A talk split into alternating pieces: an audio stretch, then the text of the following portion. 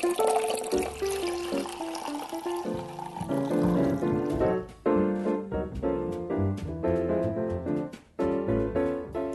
is Bottle Talk with Rick and Paul, and today we're talking about why we sell wine in America the way that we do. Well, you got to put it in a bottle, Rick, or it'd spill. Unless you want to try using a goatskin bag. I like goatskins. We should do that. but actually, what I'm talking about is why we name wines after the grapes and not ah. something else. I'm Rick Cushman. I'm Paul Wagner.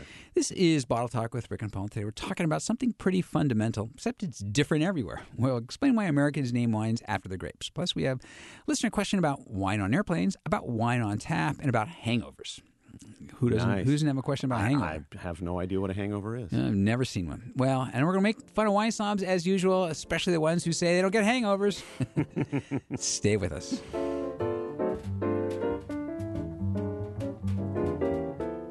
You're listening to Bottle Talk with Rick and Paul, and today we're talking about something very American, which is why we mostly name wines after the grapes. Well, actually, it's after the wine grapes because we don't make wines called Thompson Seedless, for example. Th- that is true. That is true. We do name wines after the fruit. We have raspberry wine. But those are fruit wines. If it just says wine on the label, got to be grapes. Yep. All right. Well, we're getting off track. So let me get get to what, what brought this up. Okay. It started with a question from a listener, Claudia Angelillo. I think it's how she pronounces her name, or it could be Angelillo. In other words, it is Claudia, a friend of ours now. From she's the brand manager. Not from- anymore. We Not anymore. Claudia was a friend and a regular listener. And sorry, Claudia. She's a brand manager for Snooth in New York. And if you don't know, that's a really popular wine website. Mm. Yes, They- it's nice folks there Influential. And as they are. And anyway, she wrote us a question. She said, I recently had the opportunity to taste a Meritage for the first time in ages, and it got me thinking about a New World signature blends. So much of the New World has hung its hat on grape varieties rather than blends. Can you talk a little bit about how this evolved and about whether or not you see it changing in the future?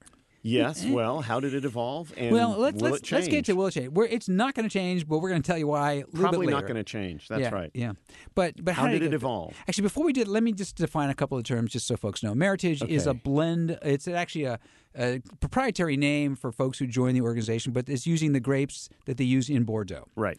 And New World really means anywhere not Europe. That's right. So that's kind right. That's a really simple way to describe it. All right, Good. so so how did this evolve, Paul? Well, let's go back to the ancient Romans because they named It's always them, isn't it? You know, it often is. Actually, they planted most of the wine regions in Europe, and they had a tendency to name products after the region where they were produced. So, no matter what kind of wine came from the Spanish region along the Rio Oja, which is the river, uh, the Oja River, they, they would have called those wines Rioja wines.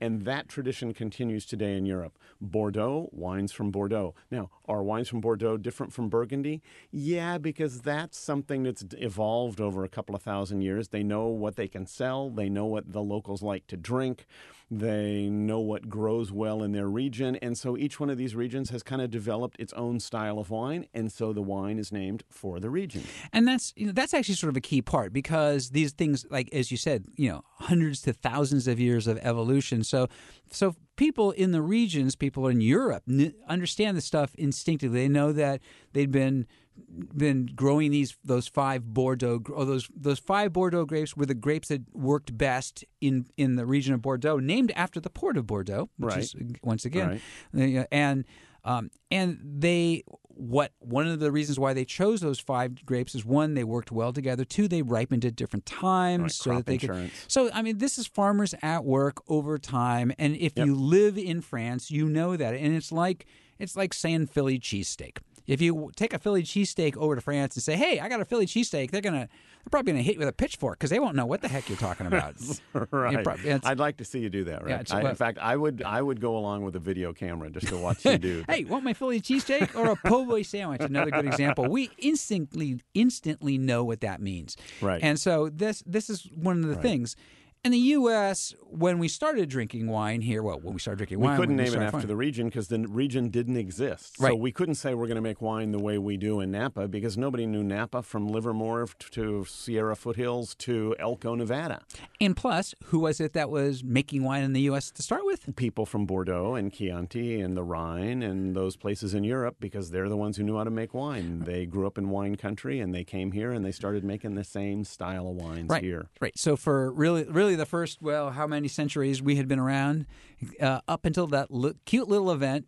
Uh, well, actually, the other thing that wines were named of too, they were also named, certainly in California, um, as you started to get into the late 1800s, they were also named after the wineries. So they were Sure. just, it was just, you know, uh, uh, uh, Charles Krug. It was Charles Krug, red wine, you know, Red and wine, right. um, and uh, but then our little friend Prohibition popped its ugly head up. Yes, and we had to stop stop doing the show for 14 years. That was rough on us. I don't know. You know, we we, we that digging ditches I, was no I've way heard to there's earn a a living. movement to put prohibition back in just to get rid of us just for this show. Yeah. Well, who can and who can blame them? Who can blame them? so here comes 1933, and Right. we've got the uh, the the entire American uh, alcohol world about to reboot. right. For the wine world, it was actually about to really start. Well, because in those days, remember that before Prohibition, people were making all kinds of different wines and doing quite well. I mean, winning, winning gold medals at Paris exhibitions and all the rest. Then in Prohibition, you were only allowed to make wine for two reasons religious ceremonies and medicinal purposes.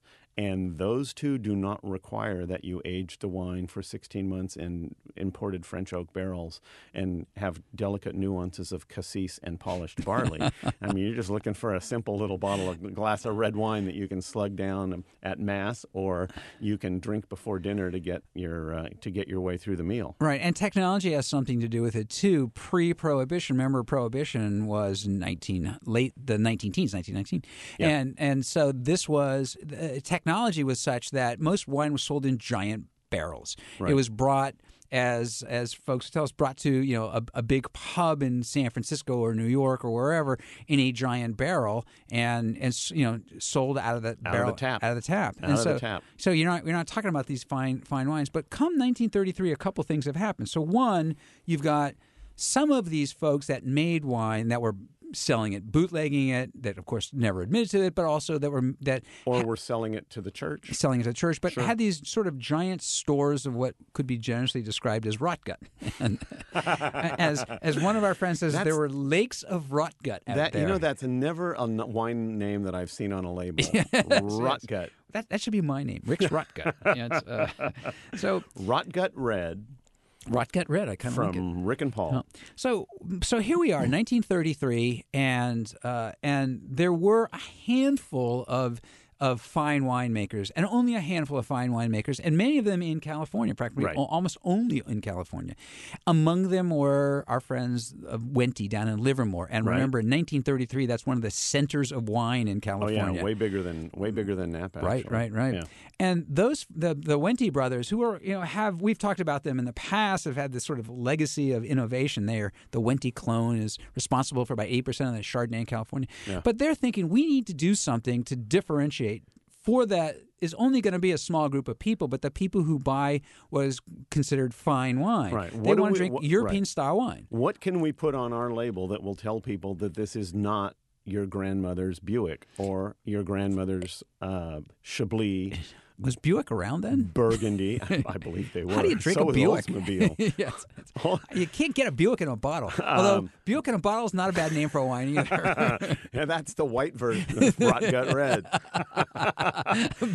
there we go. That's, Okay. a, that's the new Cushman and Wagner Wine Company. Is, Okay, is- so so getting back to our point here, you've got you've got the traditional things that are being sold in California at that point, which are Burgundy, Chablis, Sauterne, uh, Champagne, Chianti, Rhine wine, all generic terms for wines they used to make in Europe. and and not even necessarily those grapes. And and in fact, the difference between Chianti and Burgundy in the bottle was quite often it was exactly the same Oh, wine. yeah, they just yeah, put they just two put different, different labels bottles, on yeah, it. yeah. So from there, some of these wineries said we want to tell people that we're doing something different. If we put Burgundy on it, they'll assume it's just like everything else. So let's put something on that'll make them think. And what they came up with for the Wente brothers was Sauvignon Blanc. It was Mm-hmm. the first variety labeled wine in California of any of any stature, and it was it was their 1933, which is actually 1932 grapes, but it's the uh, or came out in 1933 is 1932 vintage. Hmm. It came out right after Prohibition, and lots of you know they, everybody could see that Prohibition was about to end, so everybody's ready to go. Right. You know, there's folks like the Louis Right. Martini Winery, which started right after that. They had Yeah. took over an old winery, and they were Yeah, just yeah. loaded up and ready to go. Christian Brothers. too. Christian Brothers, another one, right? Um, and so, in any case, uh, and, and and it connected. It connected with the folks that were looking for what w- would be be described as fine wine. Well, and here's a really interesting story about that. They were actually getting their grapes and, and making wine from a couple of growers in Livermore who had brought over the original grape clones from Chateau d'Yquem. Right, which is the the greatest white wine yes. in Bordeaux. Paul's choking up here. Uh, just the notion, the notion of these great grapes. Yeah, and and so they were getting these grapes from Chateau d'Yquem, and they wanted to give people some idea that it wasn't like Chateau d'Yquem. By the way, is a Sauterne, and a bunch of people in California are making Sauterne, and they wanted to say, no, no, it's not that crud you've been buying. This is really fine stuff made from the same grapes as Chateau d'Yquem.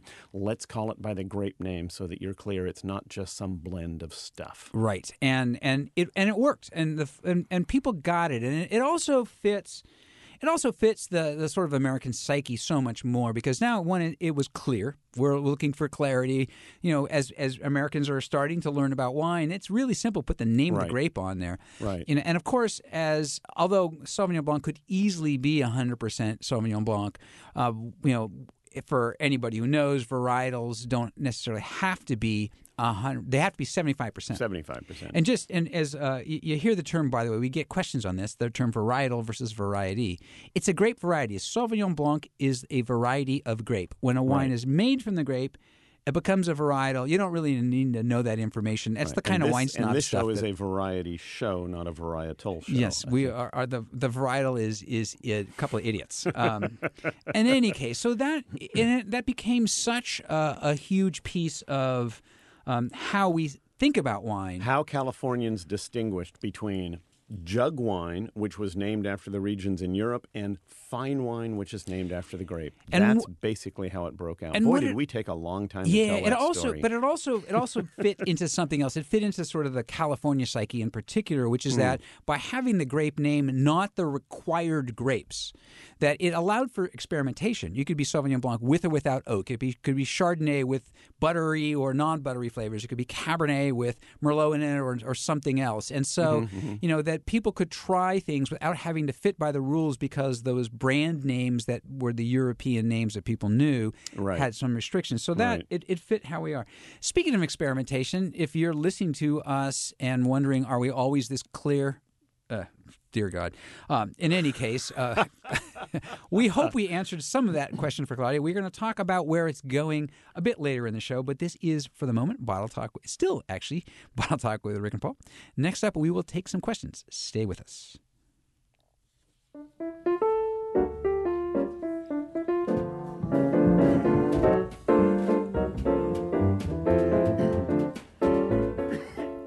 You're listening to Bottle Talk with Rick and Paul, and it's time to get some questions from our listeners.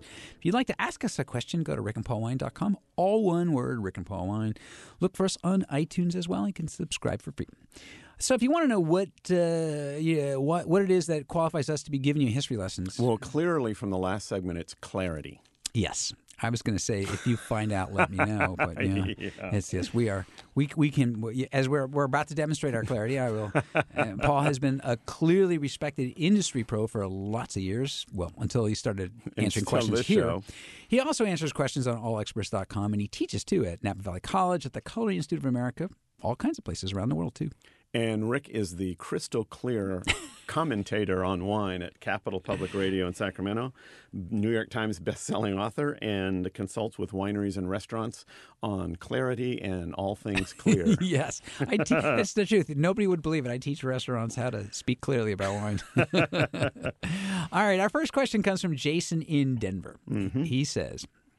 I read that food always tastes worst on airplanes. Though I fly, airline name removed so we won't get sued. And I think it would be crappy on the ground, too. All right. that's, that's funny, Jason. But what about wine on planes? Is it different on planes? And if so, why? It is different. It on, is different. It absolutely. is absolutely different yeah. on planes. And here's why.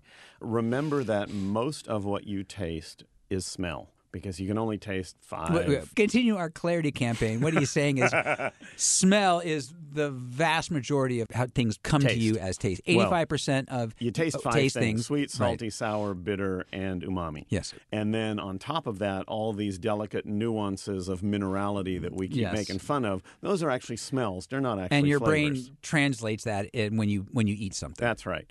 So what the problem is is in order to smell something, the molecules in the air have to carry that to your nose.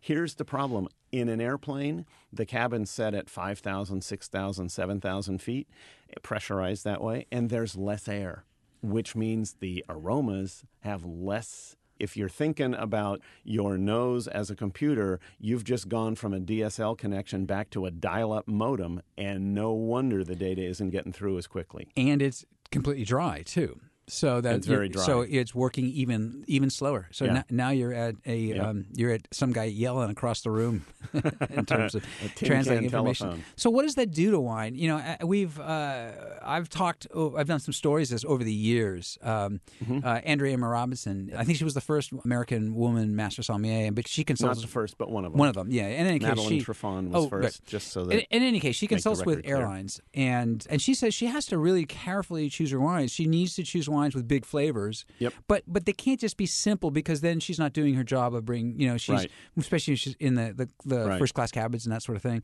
Yep. And so it's a really difficult thing. The wines have to have large stature in a lot of cases without being one note. Well, you see the same thing. In, was it Jason originally mentioned the food? Of course, Jason lives in Denver, Right. so Jason lives Good a example. mile up in the air anyway. But so you might be right. Those wines actually probably do taste bad on the ground. well, the, the the thing that I think Jason is unaware of is that most of the airlines spend a ton of time figuring out how to get more flavor into the food. Into the food. Because they have the same problem. yeah, Um, I'm not so, sure they succeed. They don't succeed very often. My wife and I are backpackers, and we are frequently eating things and cooking things up at 10,000 feet or more. And you know what? They don't taste as good as in our kitchen in Napa. So um, I, that's it's all related to this altitude thing. And it helps if you add extra salt. It Yes. helps if you add extra seasoning, extra concentration. But even so, it's never going to taste as good at 8,000 feet as it tastes on the ground. Yeah. So if there's any any answer uh, b- besides yes, Jason, is if you are flying and you want a glass of wine, get the Zinfandel. It'll Well, be no, simple. You know, what I would recommend easy. Jason do is Or that get- if he's get a beer. he should go into first class. Oh yeah. Well, yeah. you know, but sort of get Just the go get up the, and, and say you're really sorry, you but you actually take wine pretty seriously, and you really don't want to drink what they're serving in economy. Yes. Could you just have a glass of the stuff from the first class And- cabin? and when the air marshal and- arrests you and straps you to the back of the plane, you'll fine. Yeah, but the other thing is is probably don't don't worry so much about the wine that you're drinking. You can also just get the cheap stuff because it's That's gonna, right. It's not going to. As a flight attendant said to the guy next to me on my most recent flight, he said when he, the guy ordered a gin and tonic, and the flight attendant said, "So is this to drink or do you want to sleep?" Good question. All right, our second question comes from uh, Jennifer Clemens in Sacramento. She says, I was in a bar where the beer was pretty foamy, or it was flat, and the bartender said they were having trouble with their taps and their kegs.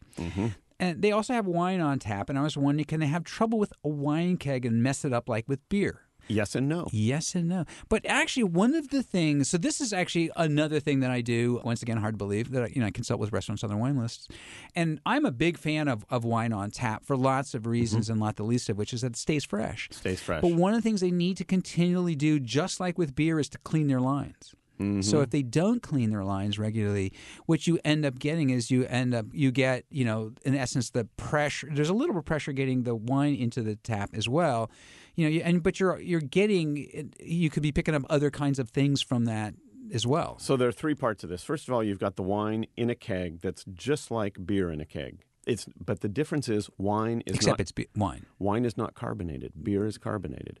So when you push a non-carbonated beverage through those lines you're talking about, it's not the same as pushing a carbonated beverage. If you don't get the pressure right with a beer keg, as Jennifer points out, you get all the foam or it doesn't work right. Right. So it doesn't Don't- destroy the wine. Don't quite have the same problem with wine. Still, you are using pressure to push the wine Right. through the lines. And if you leave wine in one of those lines for a couple of days because you're closed for a couple of days, and then you come in and start pouring the wine, the wine that's been in the line didn't stay fresh. The stuff in the keg is still fresh. That's what you're talking about is the stuff in the line. If you're closed for Monday and Tuesday, by the time you start pushing wine through there, what's left in the line is going to taste pretty crummy. So, um, does it mess it up like beer? No. Can it mess it up a little bit? Yeah. Is wine in a keg a good way to serve wine in a restaurant? I think so. Yeah, and I think you know the Jennifer. The, the real simple answer is um, you probably have more to worry about sometimes, especially with like red wine by the glass than you do with wines on tap. Because the wine in the bottle can go badly. Yeah, quicker it's, than it's the wine often in the and you we you know even in, not by the glass, but you often see some restaurants where you know especially the more casual places where the wine's just you know standing there know, on Right. a counter behind the bar, Right. And it's it's not particularly You know what's always a good trick is ask to if you're ordering wine by the glass like that. It's always a good idea to say, "Can I see the bottle?" If they bring you the bottle And and, the, warm? and the bottle doesn't have a date on it, oh yeah, it's right. Well, by the glass, right? Because every good restaurant rates it when they open it. theoretically you're supposed to write the na- date on the bottle when you open it so that you're not pouring old wine. If you ask for wine by the glass, could I see the bottle? And they bring you the bottle and it doesn't have a date on it. Yeah. Not the other thing is, sign. is if, if it feels warm to you, that's not a good sign either. Yeah. So, yeah. So there's you know, Yep. use your use your senses in every way you can. So what else we got in the mailbag? We got we got one more. This is from Ashley in San Francisco. This is a good question. Uh, I was in a Greek restaurant and tried something called restina. What was it? It was horrible. okay, it's Retsina. Restina, right, right, right. And the name comes from actually resin. It's And here's the story. pine i- resin. Which is in the good old days of the ancient world. They had two problems. One of them was their ceramics weren't particularly waterproof, nor were their goat skins. And the second thing was wine oxidized pretty quickly. So one of the things they used to combat that problem was pitch from pine trees. Yes, the same pitch you get when you sit on a log up in the mountains now is in your wine. It worked in the ancient world. But the problem was, of course, it gave that resinated flavor to the wine. And almost all the ancient, the wines of the ancient world had that flavor. So, on the one hand, Ashley, you were tasting a wine very similar to wines that were made 2,000 years ago, 3,000 years ago, when When the wine wasn't very good.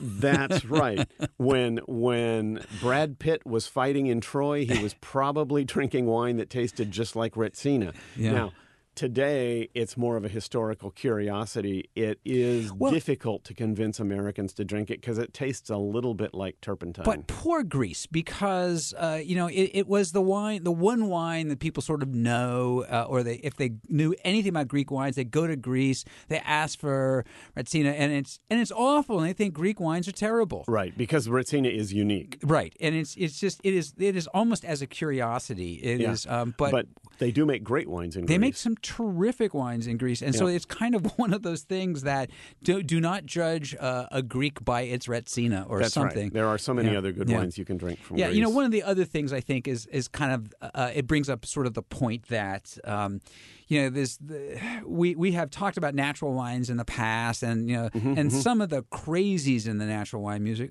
mu- movement. Not all of them are, but some of the crazies want people to make wines exactly the way they made wines, you know, forever. So what they're basically saying is, you know, don't use steel containers. Go go back and read what Louis Pasteur said, and then forget everything. forget everything, yeah, and put pitch on the uh, in your barrels, and So here's a little historic note. Do we have time for a quick historic we got just note? about a minute. Which is that in the Roman era, and remember Rome, the capital was was uh, in in the heart of Italy, which was the greatest wine region of the ancient world. The Romans said the greatest wines in the ancient world came from the island of Santorini, which was a Greek, Yeah, and and the um, until it exploded with a huge volcanic ex- eruption. it's always something with those volcanoes, isn't it? um, well, okay, we have uh, we got uh, a couple of quick things too. Before we go, we're gonna we normally would be getting to our uh, w- uh, crazy, badly horrible wine writing. We will do that in the second half of the show. We have a couple more seconds here, so I want to just actually go back to um, the Greek thing too, because I think that um, you know it's one of the it's one of the wines that's sort of emerging, and you know you see these stories all the time, and yes, and people I- are getting excited about Greek wines, but the problem the Greeks have is that the easiest wine to pronounce of all of the wines made in is Greece Xinomavro. No, it's Retsina, yeah, unfortunately. Yeah. Yes, and unfortunately, yeah, Xinomavro and, and Assyrtiko and all of those. And the people at home who are listening to this are saying, I don't even know how to start those, let alone Yes. finish So, them. so go to the Greek restaurant. Don't get the Retsina and ask for something Greek. Particularly fresh, lively white white wines. You're listening to Bottle Talk with Rick and Paul. We will be right back.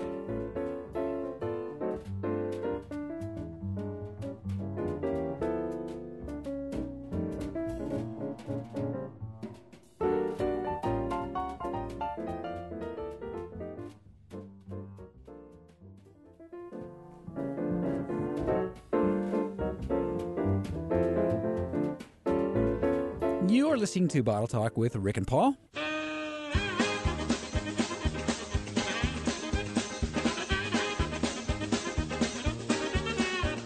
That lovely, delicate music is fair warning. It is time. It is time for our really horrible wine writing. We've got some good examples here today. yes, we do. Which is never really hard to find good examples, but we have some particularly good ones. Paul, what'd you bring? Well, Rick, I got one here. I got one for you and one for me. Day one and day two. I'll read one, you read two. Oh, okay. And what we'll do is this is a website that wants to sell us Pinot Noir, okay?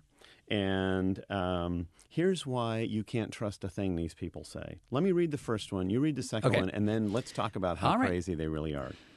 Day one. This wine blends top Pinot Noir regions together for a richer, more complex style than what you could achieve by sourcing from one small area. Okay, I see where they're going. Okay. The wine shows beautiful balance with vibrant acidity and supple tannins, while the fruit character stands out as bright and distinctive, like Oh, us. All right. That well, I, I like to think so. We're Okay, sourced for many so areas. What does day two say, Rick? His wines are site specific, and in this cool climate, this this is the same winer, winery, right? We're talking about here, right? So his wines are site specific, and in this cool climate, he coaxes richness and complexity from his single vineyard Pinot in ways he could not get from different regions.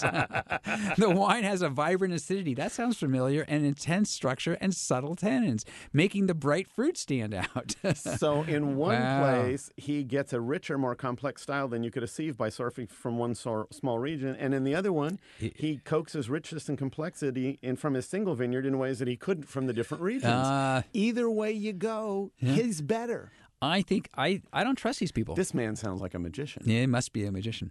That is, you know, that that's that's such a good one too because um, that subject is is always one for debate. But even you know the.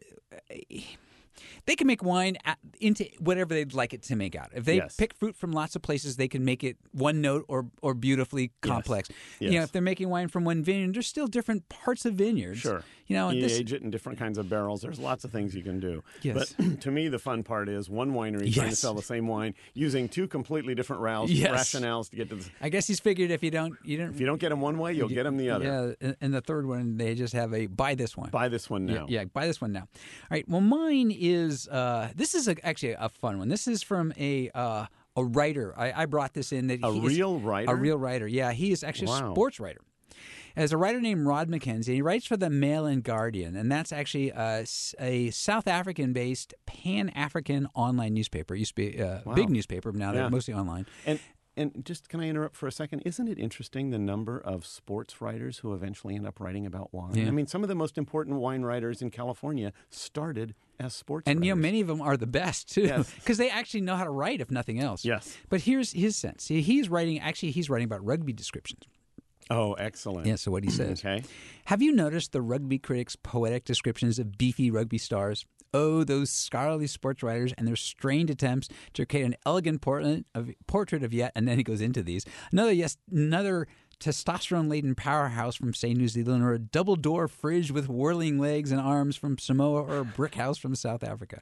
He says the pileup of adjectives and blurs begin to uh, verbs begin to blur.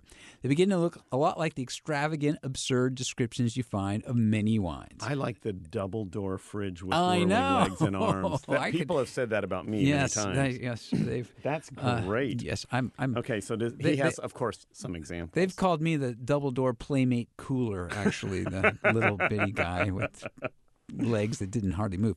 Um, so here's a typical example of what I mean with the keywords missing: a big, full-bodied blank, boldly assertive on and off the blank. Is this a great wine or a great rugby player? you can Excellent. You can put the spaces of the word flankenfield or replace them with red wine and palate. I mean, ye guys, look at this ev- evocation of wine. This is a great one. The aromatics offer incredible power and aromas of beef blood, spice figs, sweet black currants, kirsch, smoked game, lavender, dried flowers, and sweaty but attractive saddle leather like notes. Full bodied and massively endowed, it possesses the balance to age for 30 years. And as he says, 30 years indeed. That's about the same age as a well matured rugby player in his prime. That's funny. I'm I'm really not interested in how endowed the rugby player Yes, is. Uh, yes, It's, well, a little may- too much information. Maybe at that maybe point. he means muscular, but, But uh, um, that's absolutely brilliant. We should send Rod McKenzie an, uh, an invitation to come on the show sometime and talk about his rugby players. Yeah. I wonder if any of them are polished barley. I'm sure that they are. I will say this about his his uh, descriptions of the rugby players. yeah. Um, I, at least they're sort of metaphors that make some sense when they're talking about the sports guys. The sports, the sports A double door fridge with whirling arms and legs. Yeah. That's an image. That's a good image. By yeah, God, yeah, you can see that guy playing just about a lot of sports. And that's kind of you know we talk about that uh, too, and we talk about wine writing is that we want we want somebody to describe the wine in a way that we'll see it. right. You know, and Yep. a double door fridge with whirling legs is probably not going to be a wine I'm going to buy. But no, but boy, it, it does evoke. That's a pretty good piece of writing right there. I like that. all right, well, Thank you, Rod. Thank you, Rod. Okay, so I want to go back to uh, Claudia Anzalilo is from New York and Snooth. Um, her question about whether regional blends or blends in general might Mm-hmm. replace the names of grapes as a major way of talking about wine in America, Okay. and we we pretty much uh, think not. Right. But which is not to say that red blends aren't a hugely important part of the market these days. Right. But what people are doing is instead of using some sort of widely accepted name like Meritage, and it is pronounced Meritage like heritage, not Meritage. Even though it looks like we're supposed to be all Frenchy about it. Right. Um, But certainly wineries are producing their own proprietary blends and using their own names. So you have And there are everything certainly names out there that people know. the prisoner, Right. Phelps Insignia, Conundrum is one that people know. Good examples. Yeah, Meiomi, which is a wine brand, is you know is Right. actually kind a bit of a blend of different regions, and people sort of know it as a Yep. brand rather Yep. than what the wine is. So, in fact, we are moving that direction a little bit, but it's brand by brand rather than regional blends or schematic blends based on some combination of grapes. And I think that makes a lot of sense. It's a little bit like, you know, when you let's let's go one level deeper in Europe. In Bordeaux, Bordeaux is a blend of five grapes. Which exactly what percentages of those five grapes are in, say, Chateau Margaux? Well, that's determined by Chateau Margaux. And so when you buy Chateau Margaux, you're basically buying a red blend with those exact elements. The same as Phelps Insignia, the f- same as Conundrum. They make that wine to to capture their style and what they're trying to create, and in Bordeaux, what their property does best. And it's very it, it's it's very much like a brand. So ironically, in Europe, everything's done by region, but then when you break it down, it's kind of by brand. Here, it's by brand, and then when you break it down, it's kind of into these individual brand names. Yeah, and I think that one of the things for the vast majority of the American market too is, um, and we were we we talk about this a lot that that American wine buyers are generally not as sophisticated about it or as educated about wines, and so for them, grape names is such a good handle. It's just such a good thing as you learn about wines. We had a question last week when somebody was asking about why certain varieties Aren't weren't made into more wines, and Right. and you know, and and because we they don't think why aren't aren't ma- people making more X blends or Y Right. blends, you know, and Right. um, and so I just think in, in a way, you know, the nature of who we are. I mean, like markets define themselves, and and the that ship has sailed the the horses out of the barn. I'm I'm running out of really bad metaphors. Boy, there's some Yeah, metaphors yeah. I'm gonna okay, so I'm gonna that, an interesting point, and I'm gonna disagree with you almost completely and 100 percent because you, I believe you. Oh, you're calling me wrong? I'm calling you wrong because I believe you started with a false assumption. And Oh, your that's assumption how I is, always work. Your assumption is that American consumers are less knowledgeable about wine than their European counterparts. And my experience is that the average American is much more willing to taste wines from around the world and Oh, yeah, yeah, yeah. much more Yeah. willing to experience a much broader spectrum of wine than the average Frenchman, Italian, Spaniard who traditionally buys basically the wines from his region. Let me let me restate my false assumption. Okay. um, which is that Americans are more insecure about their uh, knowledge of wine and and are content or less likely and to to reach for something to accept something so entirely new when they're still learning the system that they're learning. Whereas I think the Europeans that you talk about are very happy to drink their village wine, their local wine, that sort of thing. Right. So I actually think that the Americans are have a had a have an, a more open mind. Oh yeah. They have more experience with a broader range of wines, and that it's not that they are less secure. It's that they are faced with an ocean.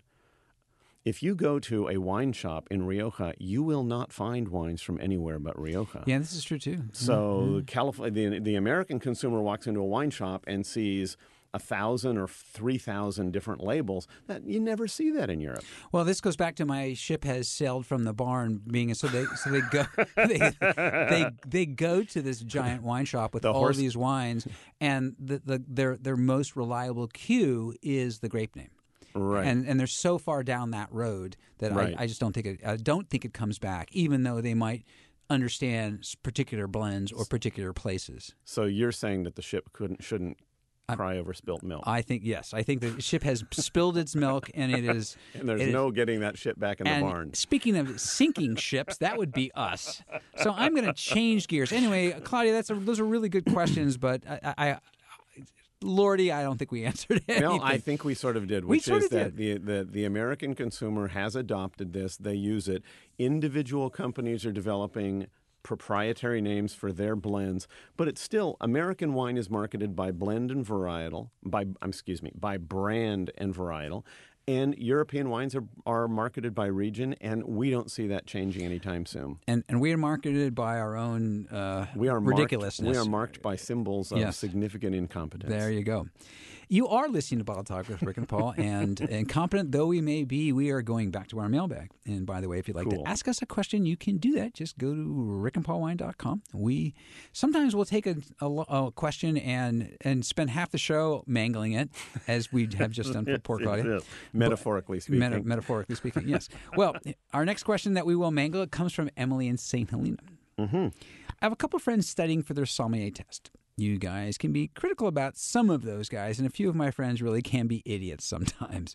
So, what do they learn, and do they get worse or better if they pass? Wow, what a great question! what a great question. So, St. Helena, Emily lives in the heart She's of. She's in wine country. country. She's got some that's, serious wine guys and Napa boys Valley and girls around right her. Yeah, yeah, yeah. Yep. Um, yep. So uh, here's what you know, Paul and I had talk about this often, and we're going to disagree a little bit. Um, although fundamentally, there's a change. Yeah, but fundamentally, we, we agree on the same thing: is that there's.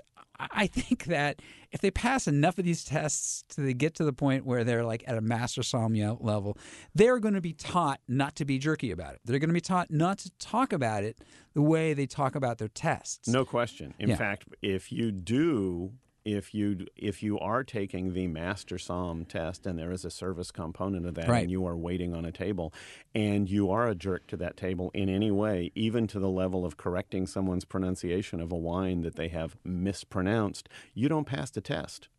Uh, yes. Right right right. So, so you're trained right out of that. But here is what what we see and when we do our horrible wine writing, we often see echoes of the tests and the study because there's a there's a form to answering the questions on the test. You have you have five things that you look at just on the sight of wine alone and it goes on and mm. and they sort of and they sort of recite them when they're taking the test as a way to differentiate it. So if you listen to somebody practice they'll say the wine is clear the wine is bright. You know, they'll, I mean, they'll, they'll right. that, that's the wine right. is the wine is the wine is, and um, and then they say on the nose or on the palate and on the nose on the palate. I know, usually don't put wine on my nose. Yes, oh, I sometimes put a little drop because my nose sticks way into there. but in any case, so but the problem sometimes is, and often is, is that, and I know this when I do restaurant trainings, is that the folks that I have sometimes the hardest time teaching to speak to their customers are the ones who know the most. The ones, yeah, and the ones who've taken a couple of these tests because yep. they break it down in ways that apply to the test to help you understand the wine. What right. they don't do is then take the next step and put it back together in a way that then helps their customer. Sure. And and so what I see is I congratulate these people for their enthusiasm. They're really excited about this stuff. They really love to. It's so exciting. It's it's like when you first really discover batting statistics in baseball, and you suddenly want to tell her What you have to understand is most of the people in the restaurant aren't that excited about it. And you need to talk to them about something that matters to them, not that matters to you. And that's Yeah, they, her. they don't really care about the secondary color. that's right. Or And- whether the tears, not the legs, the tears are medium plus, which is one way to describe the size of the tears. That's not going to sell a glass of wine. Right. And so to me, I, I admire the enthusiasm, but if they can't learn to moderate that enthusiasm for the process they're going through with some rationale of, gosh, I'm actually trying to talk to real people about something they're going to put in their mouths, they will ultimately not be successful. They may pass a few of the exams, they may get some right answers, but ultimately, in terms of being a good sommelier, they will not be successful. Yeah, it's funny. You know, I have a handful of friends in the Sacramento region um, that are You have a handful of friends, Yes. period, Rick. That's it, and most of them are in the Sacramento region. A handful of friends that are, have been studying together, a study group that works together, and and Right. um, and it's what's really interesting in this group is that there is a range. In fact, one of them was on your panel at. Um, at uh, uh, with the state fair. Oh, Um, okay. uh, she, uh, she's a som- one of the soms in That's town. right. Yeah, yeah. Yes. Uh, and and Yes. she's a ter- Very and nice she's and she's terrific in selling wine. She speaks Yes. to the customer exactly the right level, and, and she's really good at reading what that level is. Right. And one, there's another person in the group, and I don't want to make fun of this guy too much, but he's he's so into the the the you know the the insider talk, you Right. know, and he Right. loves wine and he's a good Right. guy, but he just he can't describe wine. It's a little bit, you know, it's a little, it's a little bit like talking about an iPhone with a, a an electrical engineer who's into the technical aspects of how the insides of an iPhone work, and people like the iPhone because you don't need to know that stuff. Yeah. I- and I- yet he can't stop talking about. I- I just want somebody to tell me how to get Siri to stop making fun of me. Good luck on that one, Rick. okay. All right. This next one comes from Andrew in Paso Robles. I don't, Emily. I hope what, what uh, I hope that was some kind of an answer. They, Um, they, it, eventually they do Eventually they'll get learn better. to treat their If- customers. If they pass, if they keep going. want to pass, Yeah. they have to learn to treat their customers as real people. Yes. All right. This is from Andrew in Paso Robles. My girlfriend and I are really getting into wine, and we usually drink a bottle or maybe more with a good dinner. But sometimes I'm pretty hungover the next morning, and sometimes I'm not. And sometimes she's hungover, and sometimes she isn't. And it's not always the same night for both of us. What's going on? Lots of things. Yeah, but I, I mean, if you don't want a hangover, there are three simple steps to take. Well, the first one is don't drink a lot of wine, but I'm Don't not going to so suggest much that. wine. I'm not going to suggest that. I Second think there are a one couple is others. drink a glass of at Right. least a glass of water for every glass of wine you drink. And the third one is never drink on an empty stomach. Yeah. Always make sure that there's food first and then wine. So there's there's a lot of things that cause hangovers, um, and it is in. It, they talk about it in one way as sort of a mildly like would be like a allergic or withdrawal withdrawal reaction. But what is often happening is that you're dehydrated and your body is recovering and it's Right. sucking, it's taking water out from every place, including your brain. Liter- and but literally the cells of your body are dehydrating Right. because the alcohol actually yeah Right. makes So that it's so you're recovering, and one thing that actually sometimes so that can lead to even more worse hangovers is is sugar in wines. Mm. Or you know, so sweeter wines, or really even like a big dessert. So sometimes that could do it too, because sugar is another thing that actually sucks a little bit of the. So would you recommend that instead of drinking a glass of water with every glass of wine, you'd recommend Gatorade? yes, there you go. Now, you probably want to get the unflavored Gatorade. Well, boy, put some of the- put good. some of those electrolytes back in you. yes, a little sodium there. That'll do it. Yeah. Well, I mean, it, it's actually I'm I'm being facetious, but that's actually what you need to do to solve the problem. Yeah. So so so but one thing the hydration is huge. And- Hydration is huge. And and one way to think about that is if you guys are going out to dinner or you're having a dinner in or you're going to a party, you know, drink some water during that day too. First, Yeah, yeah, yeah, and get yeah. your, get yourself Yeah. hydrated. And then the second piece of that is, as Paul was saying, because of the food in your stomach, it's it it actually it slows the dehydration process. Mm-hmm. It slows your body's absorption, and so you know it is. Uh, plus, you can drink more wine that way because you get less drunk. So there's that. That's right. Yep. so that's that's hopefully all right. Good. We have time I think for. we answered that question. I think we write this. Uh, Matt, can you mark this on the uh, computer? This is Matt Piscini, our engineer. Paul and Rick maybe actually actually answered a question. All right, this one's from uh, Elena in Portland. How am I supposed to keep track of vintages? Do they really matter? I try to pay attention, but I can barely remember the name of the wine I liked last weekend. That's a good question. Yeah, it is. And I'm going to say that I know all about vintages, and I don't keep track of them. I don't keep much. track of them. There's yeah, there's a couple that stand out, but uh, you know, there's and you know, you, you, this always the especially you know in the fall, you know, to the, up until through this time of year, you know, was then is that we. Um, we, we're hearing this is going to be a great year. 2015 is going to be a really good year. 2016 is going to be a really good year, even though it hasn't even started yet. That's it's right. always going to be a really good year. Yes, yes. But um, eh, you know, So we talked about this a little in a, in a, in a, um, I think in a previous show about the fact that the technology today is so good, both in the vineyard Right. and in the winery, that the variations between a good vintage and a great vintage are now, let's say, 10%, maybe 15%. They're not the way they were 50 years ago, where there could be a 50% qualitative difference between a bad year and a good year, or Yeah. even higher. So the vintages matter a lot less now. And actually, I pay attention to vintages only really in one case, which is that when I'm drinking a white wine, um, and it's You don't to want be it a too old. When it's a fresh, lively style of white wine, I don't want as as um, he said in the father of or was it the jerk? Don't bring me any of those old wines. I want something young and fresh. Well, I do want young and fresh white wines. Yeah. The other the other time to pay attention to vintages, and this is not uh, having to do with whether it's the wine you choose, but when you've chosen a wine, say at a restaurant, Yep. make sure that it's the same vintage, because often that then they they could be trying to get, especially they're trying to get rid of something, if it's a white, but even if it's something that is older, um, uh, you know, if it's changed, just ask them why. Yeah. It may be maybe maybe Yeah. they ran out of the 2012 and they're serving you 2013. 13, but some but if you order the 2012 and they bring in the 2006, Right. it could be that they're. Especially if it's a white wine. Yeah, yeah. That's, the a time to raise your hand thing, and yeah. say, "Gee, I'm sorry, but somebody lost seven years here." But in the, the in primarily, don't worry. Just don't worry about Right. it. Yeah, there's there's Right. other things to worry about. There are so many good wines and so few bad wines on the market that the differences between vintage are the least of the things that you should worry about. right. One of the things you probably should worry about is advice you get from us. However, that's all we're going to give for now. Because our advice ranges from very good to very bad. It's a big range. That's right, and it's not by the year.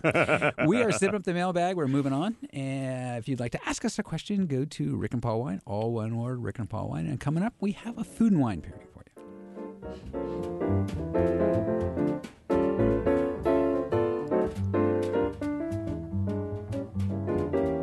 You're listening to Bottle Talk with Rick and Paul, and it is time for our food wine pairing.